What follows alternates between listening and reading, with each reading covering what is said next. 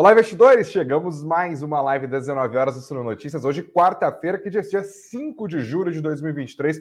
O ano continuou passando voando, só que nessa quarta-feira foi mais um dia de compasso de espera. E Bovespa avançou, mas ele está naquela de sobe um dia, cai no outro, sobe um dia, cai no outro. Embora hoje nós tenhamos é, mais uma vez a presença dos americanos negociando depois do feriadão de ontem do 4 de July. O Ibovespa avançou, mas a moeda americana também subiu um pouquinho. Isso porque hoje foi dia de divulgação da ata do Federal Reserve, Banco Central dos Estados Unidos, acabou acenando com a possibilidade de retomar os juros. Isso causa implicações nos negócios. A gente vai falar um pouquinho mais sobre isso também. Aqui no Brasil, eu falei do compasso de espera, tem tudo a ver com a reforma tributária. A disputa está sendo travada mas parece que o governo, especialmente Arthur Lira, que é quem está encampando o negócio mesmo, está demonstrando força. E o projeto, segundo Lira, pode ser votado já amanhã na sua primeira fase. A gente vai conversar sobre isso também, dar as explicações e falar sobre o papel do governador do estado de São Paulo, Tarcísio de Freitas, que passou de detrator da reforma tributária para promotor. Hoje se reuniu com o ministro da Fazenda, Fernando Haddad, e inclusive algumas apurações dão conta de que ele está prestes a conversar com o ex-presidente Jair Bolsonaro, que tem orientado o voto contrário dos seus. É seguidores, dos seus deputados mais próximos ali do bolsonarismo, e que Tarcísio agora estaria disposto a trabalhar pela aprovação da reforma tributária junto a Bolsonaro e junto à bancada do Partido Liberal, partido do ex-presidente da República. A gente também vai conversar com o André Kitarrara, da ZQuest, no nosso quadro Raio X, falando sobre as expectativas para câmbios. Quer entender um pouquinho melhor o que, que afeta a cotação da moeda americana em relação à moeda brasileira? Qual é a situação que nós estamos agora e no que você deve prestar atenção olhando no futuro breve? Cola com a gente aqui no nosso quadro Raio X. Tem tudo isso e tem muito mais na nossa live das 19 horas. Então não se esqueça, senta o dedo no like, inscreva-se no nosso canal, ativa o sininho e se você nos acompanha pelas plataformas de áudio, o caminho é o mesmo: like de um lado e seguir o Suno Notícias de outro. Essa é a hora da informação. Esse é o Suno Notícias e essa aqui que vai entrar agora é a nossa vinheta. Olha que bonitona.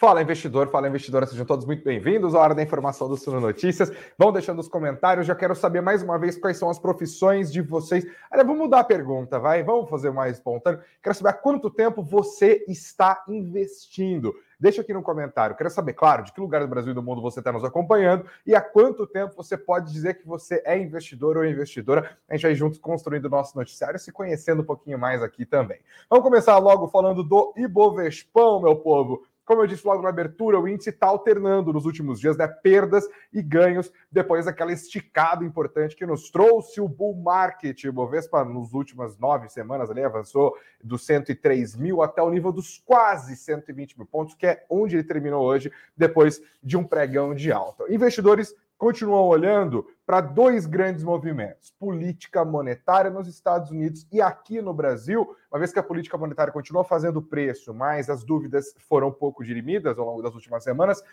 a agenda econômica. Tá? É política nos dois casos. Nos Estados Unidos, você deve se lembrar, o Banco Central Americano deu uma pausa no processo de elevação dos juros lá na gringa, certo? Eles falaram, gente, tá, cenário cheio de dúvidas. Nós temos indicadores que apontam para atividade econômica forte, depois indicador que aponta para atividade econômica fraca. O mercado de trabalho continua persistentemente firme. Então vamos dar uma parada, segurar, esperar novos indicadores macroeconômicos antes de tomar nossa decisão. Essa parada aconteceu na semana retrasada. Nós teremos uma outra decisão do Federal Reserve no fim deste mês. E o mercado foi esperar e olhar para a ata da última reunião, como eu disse, para buscar quais serão os próximos passos de política monetária nos, Estados Unidos. E depois da leitura de hoje, a percepção que ficou é: vão retomar de fato o processo de aperto monetário na maior economia do mundo, com todas as suas implicações para a renda fixa, para a renda variável. Isso não tende a ser muito bom para os negócios, para quem está comprando ativos de renda variável. Bom, para quem está comprando, talvez seja bom, porque tende a empurrar para baixo os preços desses ativos. Aqui no Brasil, é a agenda econômica que está ditando o humor ao longo dos últimos dias. Isso porque o Arthur Lira botou os deputados para trabalhar firmemente, antecipou a reunião de líderes, que geralmente acontece na segunda, na terça-feira, para o domingo, e estabeleceu uma agenda. Ah, quero aprovar o voto de qualidade do CARF, quero votar em primeiro turno a reforma tributária e quero também fazer a votação final lá do arcabouço fiscal. Só isso que ele quer. Mas aparentemente os caminhos da política se mostraram mais difíceis do que projetava o próprio presidente da Câmara dos Deputados. E cá estamos nós, quarta-feira, 19 horas, nem votação de uma coisa, nem votação de outra, tá? Ainda assim, o mercado vai olhando bastante atentamente e eu vou declarar, vou mostrar para vocês algumas das coisas que giraram o noticiário em termos da reforma tributária, principalmente, que é a grande pauta do momento, especialmente envolvendo o governador do estado de São Paulo, Tarcísio de Freitas. No final do dia, o Ibovespa terminou em alta, a moeda americana também, avanço de 0,20% no caso do dólar, fechando nos R$ 4,85. Eu te dou uma doleta, você me devolve 4,8503. No caso, no, no caso do noticiário, antes de até falar do mapa dos ativos e do IFIX, tem dois destaques do mundo corporativo. Logo adiante vou falar um pouco mais outros. Mas aqui, atenção, você que é acionista de Petrobras, que está querendo notícias sobre os seus dividendos. Hoje à tarde, a empresa estatal divulgou um comunicado dizendo que, na reunião do Conselho de Administração, que aconteceu no dia 11 de maio, a diretoria da estatal estabeleceu a elaboração de uma proposta de aperfeiçoamento da política de remuneração dos acionistas, incluindo a possibilidade de recompra de ações. E ressaltou que os estudos para aperfeiçoamento da política de remuneração estão rolando ainda, continuam em andamento, mas ainda não há nenhuma decisão da diretoria executiva ou da de, ou deliberação do próprio conselho de administração da empresa e que conforme as coisas forem acontecendo, eles vão divulgar as coisas ao mercado. Uma resposta, basicamente, uma, uma matéria que havia sido divulgada. No caso da BRF, um destaque também importante: as ações da empresa lideraram entre as maiores altas do dia, e você acompanha comigo no suno.com.br/barra notícias. Por que, que a BRF liderou as altas do Ibovespa hoje, gente? Isso porque a empresa é, fez repercutir no mercado o seu registro de oferta pública de distribuição primária de ações ordinárias de inicialmente 500 milhões de ações. Os papéis ordinários da BRF avançaram mais de 10% hoje, fecharam o dia nos R$ 9,87. Agora sim, o Ibovespa alta de 0,40%, 119.549 pontos no fechamento, dividindo por setor, dia meio divididinho, assim, mas majoritariamente positivo. Tá? Os papéis da Vale voltaram a cair, assim como os papéis da Gerdau, e no setor de siderurgia e metalurgia também queda de CSN. Gerdau Metalurgia, no entanto, e os Minas avançaram.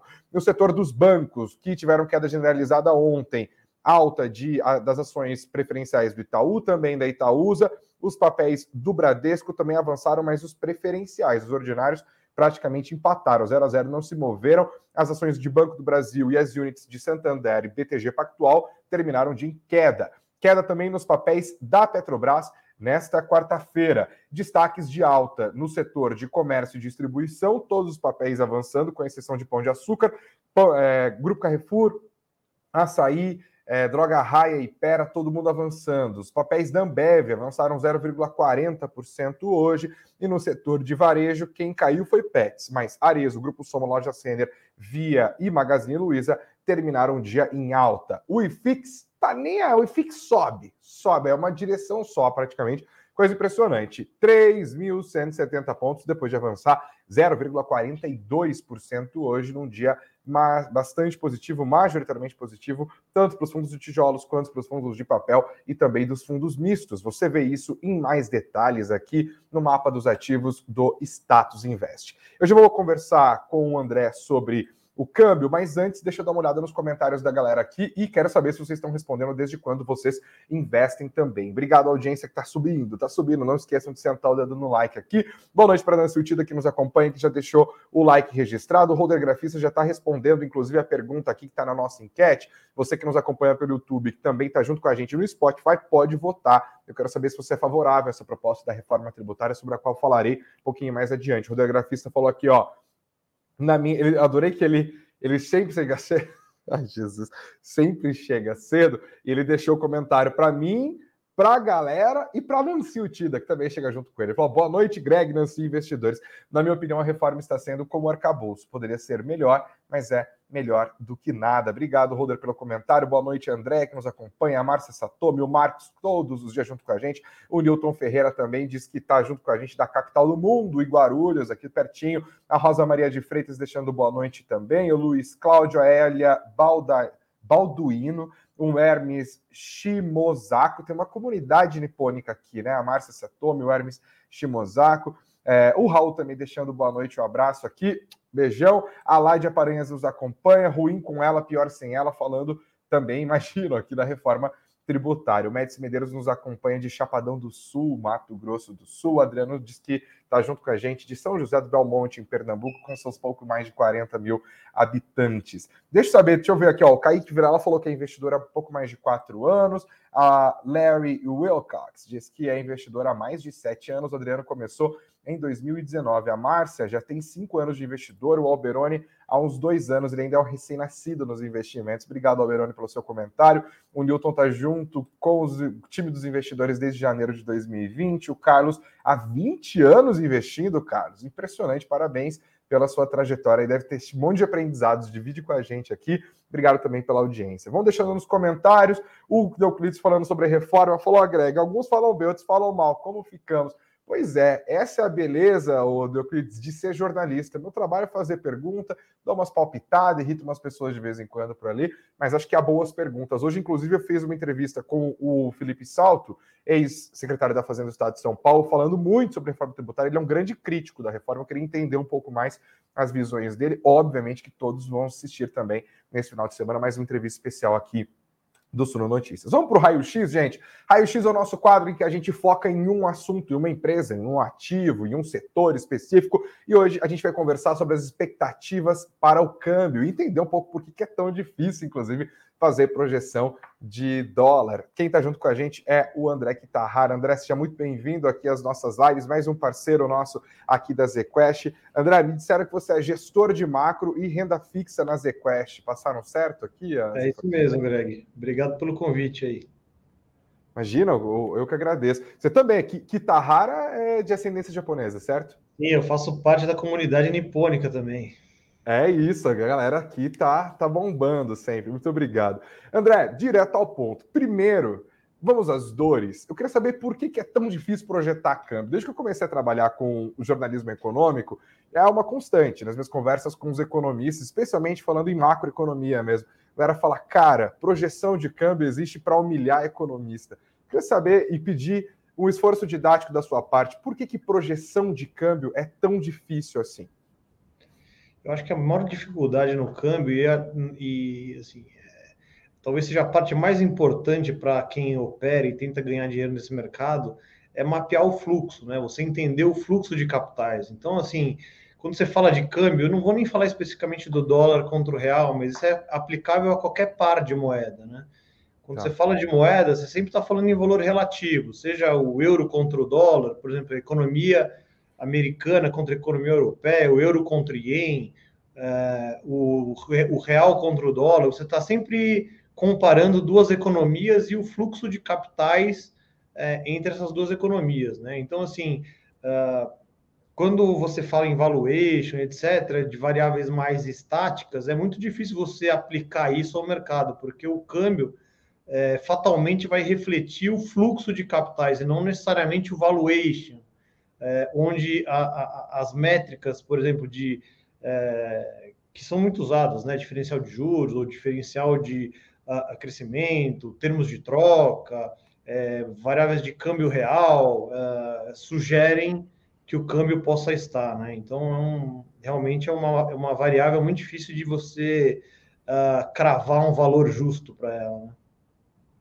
Aula 1 falando sobre câmbio. Basicamente, quais são as razões principais, historicamente até falando, para valorização ou desvalorização de uma moeda em relação à outra? Tá, assim, de forma muito simples, é você mapear fluxo, né? Agora, o que, que motivaria, aí vou pegar um exemplo do próprio Brasil, tá? O que motivaria um investidor global a trazer dólares ou divisa de qualquer país de qualquer outra moeda para o Brasil. Né?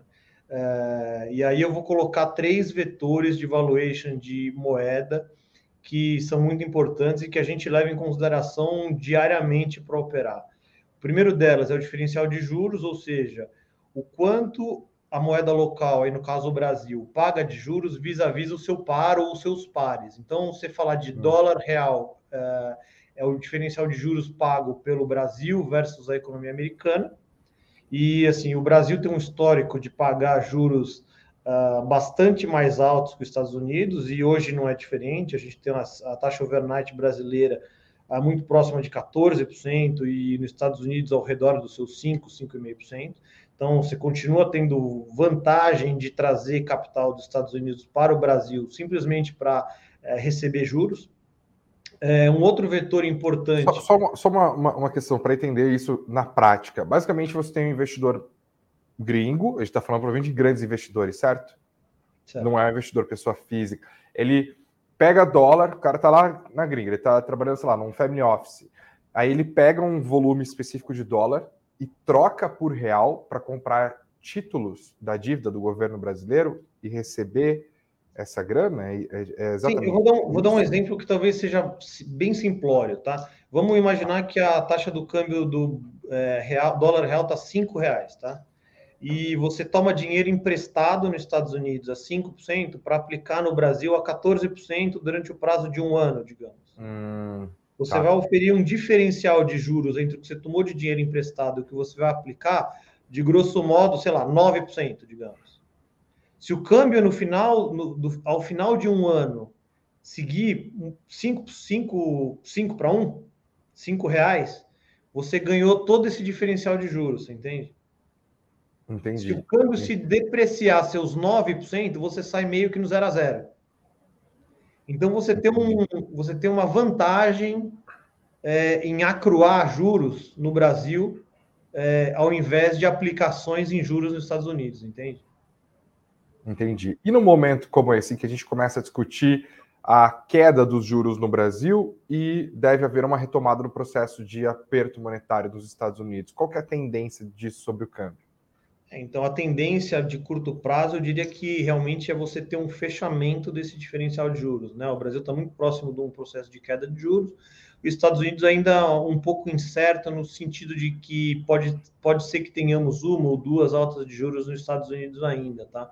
Uhum. É, mas se você olhar em nível, uh, o diferencial de juros Brasil e Estados Unidos ainda segue bastante elevado, né?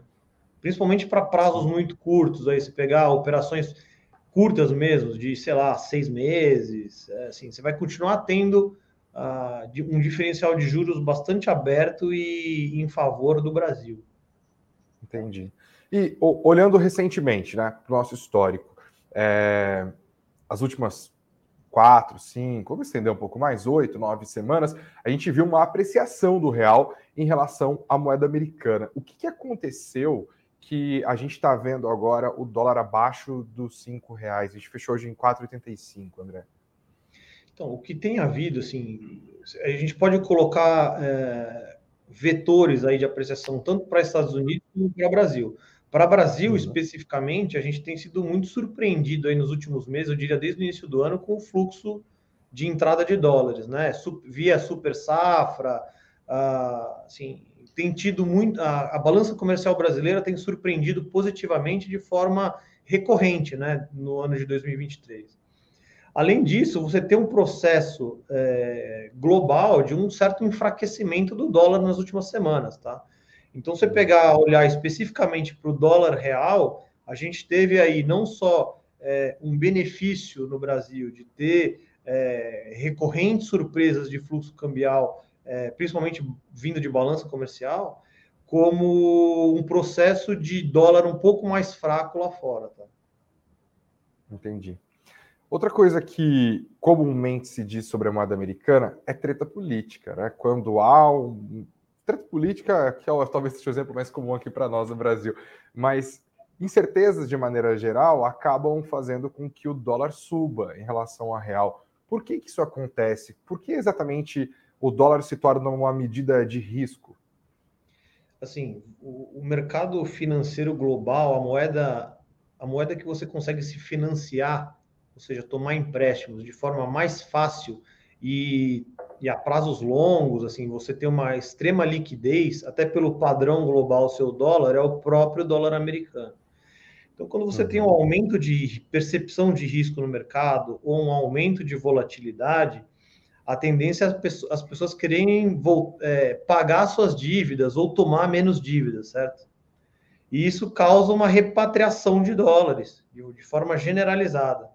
E isso causa uma demanda maior por dólar e apreciação cambial de dólar, né? Em termos de dólar uhum. para qualquer par de moeda, praticamente.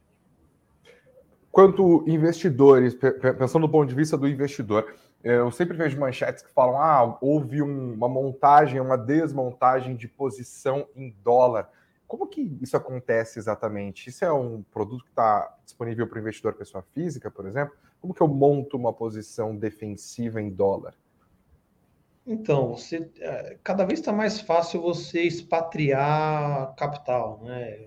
Via, via os próprios bancos, ou existem até fundos é, estrangeiros sendo é, oferecidos aqui no Brasil. Então, você dolarizar parte do seu patrimônio está cada vez mais fácil, né? É, uhum. Eu acho que para o investidor aí de pequena monta, essa seria a forma mais simples de você fazer algum tipo de proteção cambial no portfólio, tá? Ah, entendi. São os, os produtos normais mesmo de, de dar um jeito de se expor mais a, a outras economias, né? É, Olhando prospectivamente, André, quais você diria para o investidor que são os fatores que o investidor deve prestar atenção ao longo dos próximos meses, que podem ser definidores para qual direção deve ir a moeda americana em relação ao real? Então, como eu vinha falando, você tem esses, esses três vetores de valuation de moedas. Né? Então, o primeiro eu falei que é o diferencial de juros, que a gente debateu um pouco. O segundo, que é também bastante importante, é diferencial de crescimento, ou seja, o fluxo de capitais global quer alocar o seu dinheiro em economias que tendem a crescer mais. Então, é, países que têm o diferencial de crescimento mais elevado são os que mais atraem capital no mundo. Uh, e o terceiro, é, não menos importante, é, é o, são os termos de troca. Termos de troca, basicamente, é a diferença de preço de tudo que uma dada economia exporta vis-à-vis -vis o que importa. No caso do Brasil, desde o Covid, o que a gente tem visto alguma apreciação das commodities de forma geral, apesar de ter tido uma depreciação durante o ano de 23, desde o Covid a gente tem uma apreciação relevante das, das commodities. E isso tem beneficiado, é um fator de, é um vetor de apreciação cambial, tá? Para o real se apreciar contra o dólar. Então, assim, para quem pensa câmbio é, e quer ganhar dinheiro com isso, tem que sempre ter esse, esses três esses três fundamentos, ou esses três vetores de valuation de moeda é, em mente. Agora, para mais curto prazo, e aí falando mais especificamente do dólar real aqui, da nossa economia, uh, não só o real, como eu diria que todos os ativos uh, brasileiros eles sofrem com essa incerteza fiscal, incerteza política mais recente, né? É, apesar do, da, da melhora aí, da, da, da diminuição da incerteza, existe algum prêmio nos ativos brasileiros por conta disso, e vai continuar tendo até uh, a gente resolver esse problema, né? O, dá para reconhecer que teve muito avanço. Uh, eu acho que reformas como reforma tributária, se vier alguma coisa que simplifique o modelo, gere algum tipo de melhora no ambiente de fazer negócio no Brasil, o câmbio deve se beneficiar de certa forma, assim como o mercado de juros e bolsa. Então, eu diria que mais para curto prazo, o que tem que olhar é a agenda legislativa e para mercado lá fora é muito inflação, né? Sim, a grande, eh, eu diria que o grande, a grande cruzada aí dos bancos centrais globais, o americano, o europeu, a Inglaterra também, é, tentar domar a inflação. Né? Aparentemente, esses países estão mais próximos do fim dos seus ciclos de juros, mas a incerteza ainda é grande, né? Sim. É, espero que eles consigam fazer isso sem jogar a economia global num processo excessivo. E uma última pergunta que eu empresto aqui do Valdir Nunes. Ele pergunta como que fica o dólar se vingar essa iniciativa dos BRICS de criar uma nova moeda de pagamento entre os países que compõem o bloco. Mas eu até estendo, porque tem muito desse papo também de usar mais o yuan, ou de criar uma moeda virtual entre Brasil e Argentina, ou uma moeda virtual entre é, os países que compõem o Mercosul, e essas iniciativas podem ser replicadas para outros blocos e grupos econômicos ao redor do mundo. O futuro é um futuro menos dependente de dólar, na sua avaliação, André? Olha, isso tem acontecido de uma certa forma, mas eu diria que é muito incipiente ainda, né? Existe bastante mais comércio sendo feito em, em yuan, mas é assim, a gente está muito longe ainda de discutir uma perda da hegemonia do dólar. O dólar vai seguir sendo a principal moeda aí para comércio e para e para investimento no mundo inteiro. Assim, eu não tenho é, eu não tenho muita dúvida que no curto, médio prazo, o dólar ainda vai ser a principal moeda para se olhar, tá? É, e aí esse, essa, essa pergunta de é, moeda comum entre Brasil, Argentina, países dos BRICS, etc., acho que está muito ainda no mundo das discussões e também não tem muita clareza, né? Eu acho que foi essa semana ou semana passada que a gente teve uma notícia de que não seria uma moeda que substituiria o real, por exemplo, no caso do Brasil, seria uma mais uma unidade de conta do que efetivamente uma moeda que você pudesse transacionar. Então, existe muita dúvida de como essa moeda comum aconteceria, assim, está muito no campo da especulação ainda. Seria só para pagamento, seria uma moeda que, que a gente iria, né, numa churrascaria em Buenos Aires e pagaria Exato. com essa moeda. Bom, espera-se, né? O governo pode gostar da Argentina, mas não, rasgar dinheiro ainda não está rasgando, né? André Kitahara, gestor de renda fixa e de estratégia macro também na ZQuest. Obrigado, André, pela sua participação. Portas sempre abertas. Volte em breve, tá? Obrigado, Greg. Um abraço. Valeu. Gente, nós continuaremos por aqui. Obrigado a todos vocês que mandaram perguntas, que deixaram os comentários e que foram engajando junto com a gente ao longo dessa conversa. Eu respondo aqui ao Dr. Rancho Cruz, que falou, falou o comentário. Ó, Greg, é, está bom esse drink aí que você está tomando? É água, viu? É água, eu juro que é água. Bom, se não for também, ninguém vai saber. Então, é água, para todos os efeitos, fica sendo água. Vamos falar agora sobre reforma tributária. Vou criar uma vinheta sobre isso. Gente, nós falamos ontem sobre reforma tributária, né? Falamos anteontem, tenho aberto um pouco mais de espaço sobre isso, porque é um negócio super importante. Depois do arcabouço fiscal é a grande pauta, né? E eu acho que, inclusive, em termos de longo prazo, reforma tributária é mais importante até do que o próprio arcabouço fiscal, ela está equiparada ali à reforma da Previdência. A gente está falando de uma proposta de simplificação de tributos. Basicamente, como que funciona hoje, né? A gente tem um sistema tributário que é a herança da ditadura militar, né? Começou lá em 1965 e aí já sabe, né? Política pública criada por regime ditatorial não consulta ninguém, né? E dane-se, o governo decidiu fazer e tá bom, os amigos é, do rei vão lá e definem o que fazer. Nós temos uma estrutura que deve ser alterada pela proposta da reforma tributária. São cinco impostos que serão transformados em dois impostos que têm a mesma carinha, a mesma estrutura, com o mesmo propósito. É o tal do IVA dual. IVA é o Imposto sobre, de Valor Agregado. E ele é dual porque teria um IVA federal e um outro IVA que é estadual e municipal. O IVA federal seria a confluência de três, eh, três como que chama? Três impostos, né? O PIS, COFINS e o IPI. E o outro IVA, o IVA dos entes subnacionais, juntaria o ICMS, que é estadual, com o ISS, que é municipal. Ah, uma simplificação, é uma, seria uma maneira de evitar a cobrança de impostos sobre outros impostos, que é um negócio que acontece muito no Brasil. Muitos setores não têm a menor ideia de verdade de quantos impostos eles estão pagando. O Brasil é uma confusão. A legislação dos impostos federais, que valem para todos os entes, é gigantesca. A legislação é uma maluquice.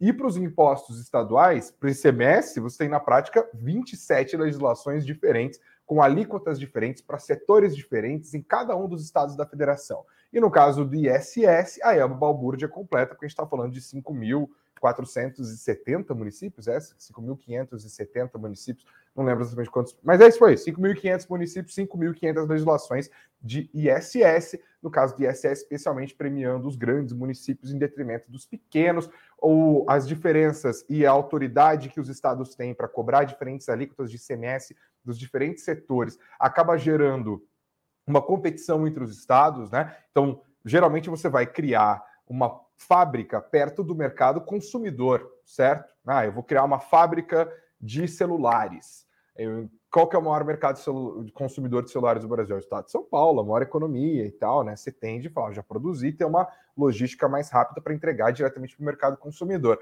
Mas aí o estado de Tocantins fala: não, eu quero entrar na disputa por essa fábrica. E aí o empresário fala: pô, mas como que eu vou instalar uma fábrica no Tocantins? É, sendo que o Centro-Sul é o grande consumidor não faz muito sentido. Eu vou gastar uma baita de uma grana para fazer isso chegar no meu consumidor.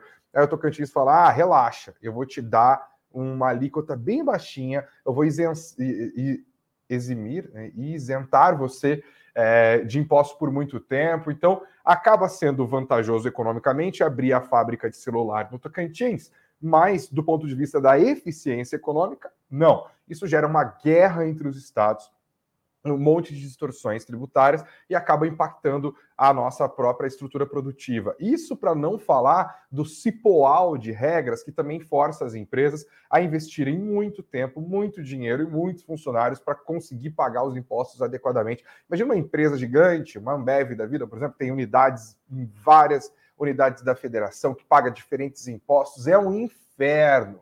Por isso, uma reforma tributária se faz necessária. Ninguém duvida muito disso. A questão é: esta reforma que está sendo apresentada é a ideal? É o que deve eh, tirar o Brasil do atoleiro? Ou ela abre espaço para disputas de outras regras que vão tornar talvez ainda mais complexo, ou talvez ainda mais desigual o nosso processo de pagamento de impostos do nosso país? Essa é a discussão que está acontecendo nesse momento. O noticiário começou a pegar mais fogo ao longo dessa semana, porque, como eu disse na abertura, o presidente da Câmara, Arthur Lira, adotou o projeto. Ele quer fazer da reforma tributária o seu bebezinho, assim como o ex-presidente da Câmara, Rodrigo Maia, fez como seu bebezinho a reforma previdenciária. E para o governo Lula, gente, é uma mão na roda. Porque o governo Lula não tem base, certo? E o fato do Lira ter uma base muito mais sólida do que o próprio presidente da República facilita, tem uma confluência de interesses. O governo quer a reforma, o Lira também quer a reforma. Só que aí a gente vai acompanhando, né? Porque essa reforma começa a rodar rápida e loucamente ao longo dessa semana, e a gente está aqui tentando entender as propostas, as disputas internas, os diferentes setores, os diferentes governadores. Parte dessas disputas, olhando para o mundo político, estavam concentradas na figura do, do, governador do estado de São Paulo, Tarcísio de Freitas. Tarcísio de Freitas era contra a ideia da confederação. Da, da, da, não é uma confederação, é um, é um comitê, um conselhão federativo. O que, que seria esse conselhão federativo? seria uma instituição formada pelos estados e pelos municípios que seria responsável por dividir para estados e municípios a grana da junção do ICMS e do ISS, que daria origem ao IBS, ao Imposto sobre Bens e Serviços. A junção de PiscoFins e IPI, né, na esfera federal, daria origem ao CBS, a Contribuição sobre Bens e Serviços. E as regras do jogo para definir quem seriam os definidores da divisão desse bolo arrecadatório nesse Conselho Federativo, acabou opondo estados do Norte e Nordeste a estados do Centro-Sul, basicamente do Sul e do Sudeste, e o estado do Mato Grosso do Sul, esse bloco de oposição representado principalmente pelo governador do estado de São Paulo, Tarcísio de Freitas. Tarcísio resolveu se envolver diretamente nas discussões e está batendo cartão lá em Brasília. Hoje, ele se reuniu com o ministro da Fazenda, Fernando Haddad, que obviamente é um grande defensor é, da reforma tributária, e ele mudou o tom. E é isso aqui que pode ter é, definido o futuro da reforma tributária, tá? Olhando a fotografia dessa quarta-feira, a possibilidade de avanço parece bastante palpável. Por quê? O Tarcísio se reuniu com o próprio Lira, o Tarcísio se reuniu com o próprio Haddad e deu uma entrevista coletiva ao lado do ministro da Fazenda, Fernando Haddad, disse que ele concorda com 95% da proposta, que São Paulo não vai se opor, que São Paulo será parceiro e que faltam ajustes no que ele classificou como pontos fáceis da reforma tributária. Além disso, ele não só aqueceu com o texto e mostrou que algumas das requisições que ele estava apresentando antes talvez não sejam tão importantes assim, ou que ele pode abrir mão de uma coisa aqui e outra lá, como ele também se tornou um agente político em prol da própria reforma. Olha essa matéria do Estadão. Tarcísio propõe a Haddad e Câmara Conselho Federativo em três etapas de votação. Eles estão discutindo o desenho desse conselho, que, como eu disse, é o que vai decidir como o dinheiro vai ser distribuído entre os estados e os municípios, tá? A ideia, segundo a apuração, é criar três etapas para votações nesse conselhão, que, pela proposta da reforma, será responsável pela centralização da arrecadação e distribuição de dinheiro, como eu disse. Em troca, São Paulo abre mão de brigar pela descentralização da arrecadação, ponto que se transformou num cabo de guerra nas negociações entre estados mais ricos e estados mais pobres. A primeira etapa considera a maioria simples nas votações das deliberações do Conselho. A segunda prevê maioria entre estados mais populosos. E a terceira exige maior maioria entre as cidades mais populosas. É uma das propostas apresentadas ali. Vamos ver como isso vai acontecer.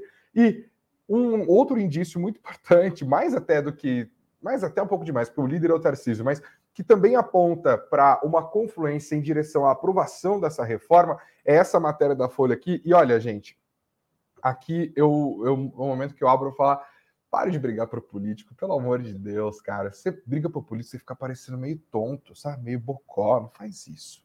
Pega mal. As pessoas comentam depois. Eu, eu tô sendo seu amigo, eu falo na tua frente. Né? Eu tô sendo, assim, leal, mas não faça isso. E um exemplo é o governador do Rio, do Rio de Janeiro, Cláudio Castro, do PL. Olha só o que ele falou na quarta-feira. Ele disse: Quarta-feira, semana passada, Cláudio Castro, governador do Rio de Janeiro, sobre essa, essa treta do Conselho. Ele disse, abre aspas, nós acreditamos que ele, o Conselho Federativo, tira a autonomia dos estados. Essa era uma das minhas preocupações com a reforma. Eu estava esperando o texto para fazer uma fala mais técnica, mas a princípio nós entendemos que isso fere o pacto federativo. Olha o que ele está falando: fere a Constituição de morte, fere a autonomia dos estados. Essa é a minha avaliação técnica depois de olhar o texto, fere o pacto federativo. Estou preocupado. Hoje, o tom mudou e mudou assim radical e constrangedoramente. Falando sobre a história do, do Conselho Federativo, ele, ele disse agora, abro aspas, essa é uma demanda muito de São Paulo, que o Rio solidariamente apoiou, mas a gente também não vê grandes problemas em abrir mão.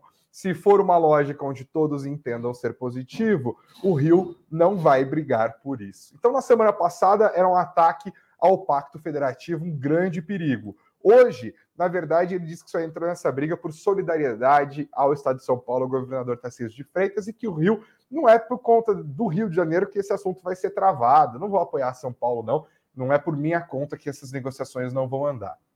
Então, você claramente tem movimentações e sinalizações no mundo político de que ah, está havendo uma conversa entre os adultos na sala em prol da reforma. Isso significa que a reforma é necessariamente boa, que ela é necessariamente produtiva, ou que estão afastadas as possibilidades de desigualdades tributárias, ou que os impostos vão ser neutros, como eles têm prometido, né? ou seja, que não haverá um aumento da carga tributária? Não até porque boa parte dessas perguntas só serão respondidas depois da possível aprovação dessa reforma.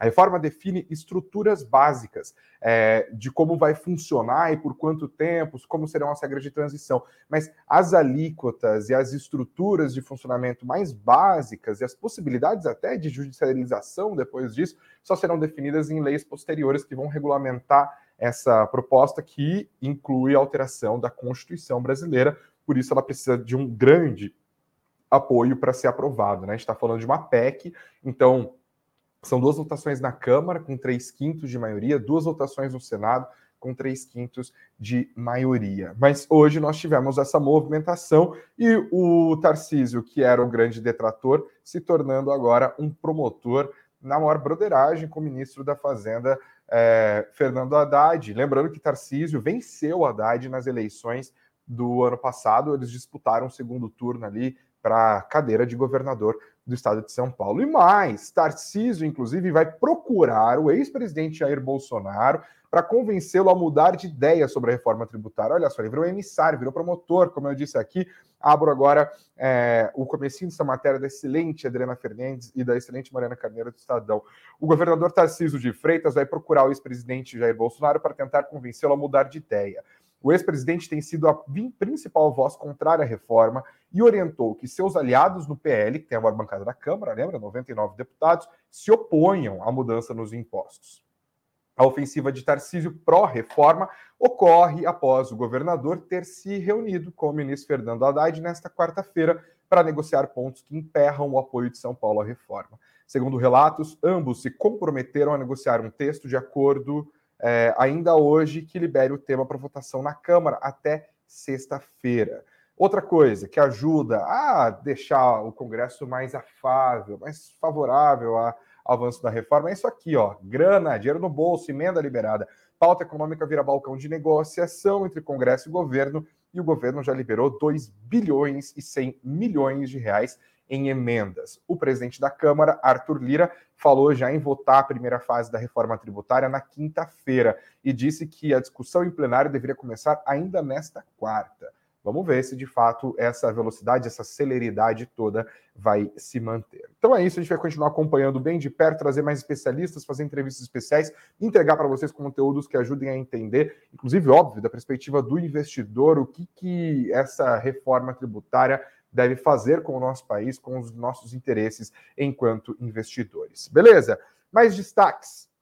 E agora, rapidão aqui para fechar a nossa programação nesta gloriosa quarta-feira fria Tá frio em São Paulo e o ar-condicionado aqui, meu amigo, meu amigo, você não tem ideia. Rapidamente, ontem teve a conversa com o Baroni, né? Tive o prazer de falar com ele ontem às 20 horas, numa live especial transmitida no canal do Suno Notícias, no canal da Suni, da Suno, no canal do próprio professor Baroni, falando sobre os 30 anos dos fundos imobiliários. Estamos com conteúdos especiais no nosso site, nas redes sociais e também nas nossas plataformas multimídia aqui no YouTube. E tem matéria no nosso site, Baroni sobre os FIIs. FIIs devem ampliar opções e cardápio de ativos. Ele definiu os FIIs como jovens promissores. Acompanhe na nossa matéria no nosso site, no suno.com.br notícias, e também a nossa conversa que está nas plataformas, está tudo no YouTube, mas também está nas plataformas de áudio para você que está nos ouvindo neste exato momento. Já subi ontem, logo depois do fim da conversa. Outro destaque do mundo corporativo, quem lembra da Daslu, gente? Olha essa notícia, a Daslu foi comprada pela Mitre conforme comunicado enviado à Comissão de Valores Mobiliários nesta quarta-feira. A loja de peças importadas de grifes como Chanel, Gucci e Prada foi a pioneira no seu modelo de negócios no Brasil, até se envolver em um escândalo de sonegação fiscal que levou a Daslu à falência. A construtora Mitre adquiriu a marca Daslu por 10 milhões de reais, em uma estratégia de fortalecimento do mercado imobiliário de luxo e alto padrão.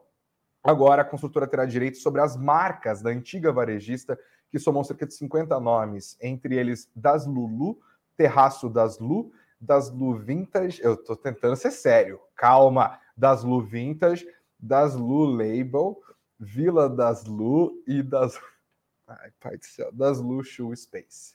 Ah, consegui. Não consegui nada, né? Desculpa, foi de profissional agora. Não dá para morar num prédio que chama das Lu, das Lu Label terraço das Lu, cara. Pelo amor de Deus. Mitre, espero que vocês ganhem muito dinheiro, que seus investidores se deem bem com isso, que as ações subam, mas, putz, é, é bem cafora, né? Vamos lá, Braskem negou acordo bilionário, teve recomendação cortada por banco, tá? A Braskem diz que tem avançado nas tratativas com entes públicos, incluindo o município de Maceió, em relação aos pleitos indenizatórios que podem resultar em um acordo entre as partes. Mas a Braskem disse que o fechamento de um acordo de 1 bilhão e 700 milhões de reais com a Prefeitura de Maceió não foi realizado. Respondendo, prestando esclarecimentos à CVM, depois que uma notícia publicada no Valor Econômico dava conta de que isso poderia acontecer. Segundo o jornal, a Braskem e a Prefeitura estariam em tratativas para esse acordo em relação ao fundamento do solo nos bairros de, da capital de Alagoas, cujo pagamento adicional envolveria esse 1 bilhão e 700 milhões de reais pela empresa petroquímica. Posso falar também, já que eu estou desbocado? Acho pouco, cara. Os caras afundaram o bairro, tiraram dezenas de milhares de pessoas, estão recomprando o terreno dessas pessoas. Vai saber que isso não vai render em termos de investimento para a Braskem no futuro, 1 bilhão e 700 milhões de reais, sei lá. Tenho certeza que a corda está estourando para o lado mais fraco, e o lado mais fraco, nesse caso, não é a Braskem. Mais um destaque: Galípolo, agora aprovado como novo diretor de política monetária do Banco Central, nome do governo Lula no Copom e já participando do Copom de agosto, né? Criticou o Copom, tá? Ele falou da linguagem é, usada na, na ata e ele disse o seguinte: que cada vez que sai a ata do Copom, na Avenida Faria Lima se inicia um campeonato mundial de interpretação de texto sobre o que cada vírgula quer dizer.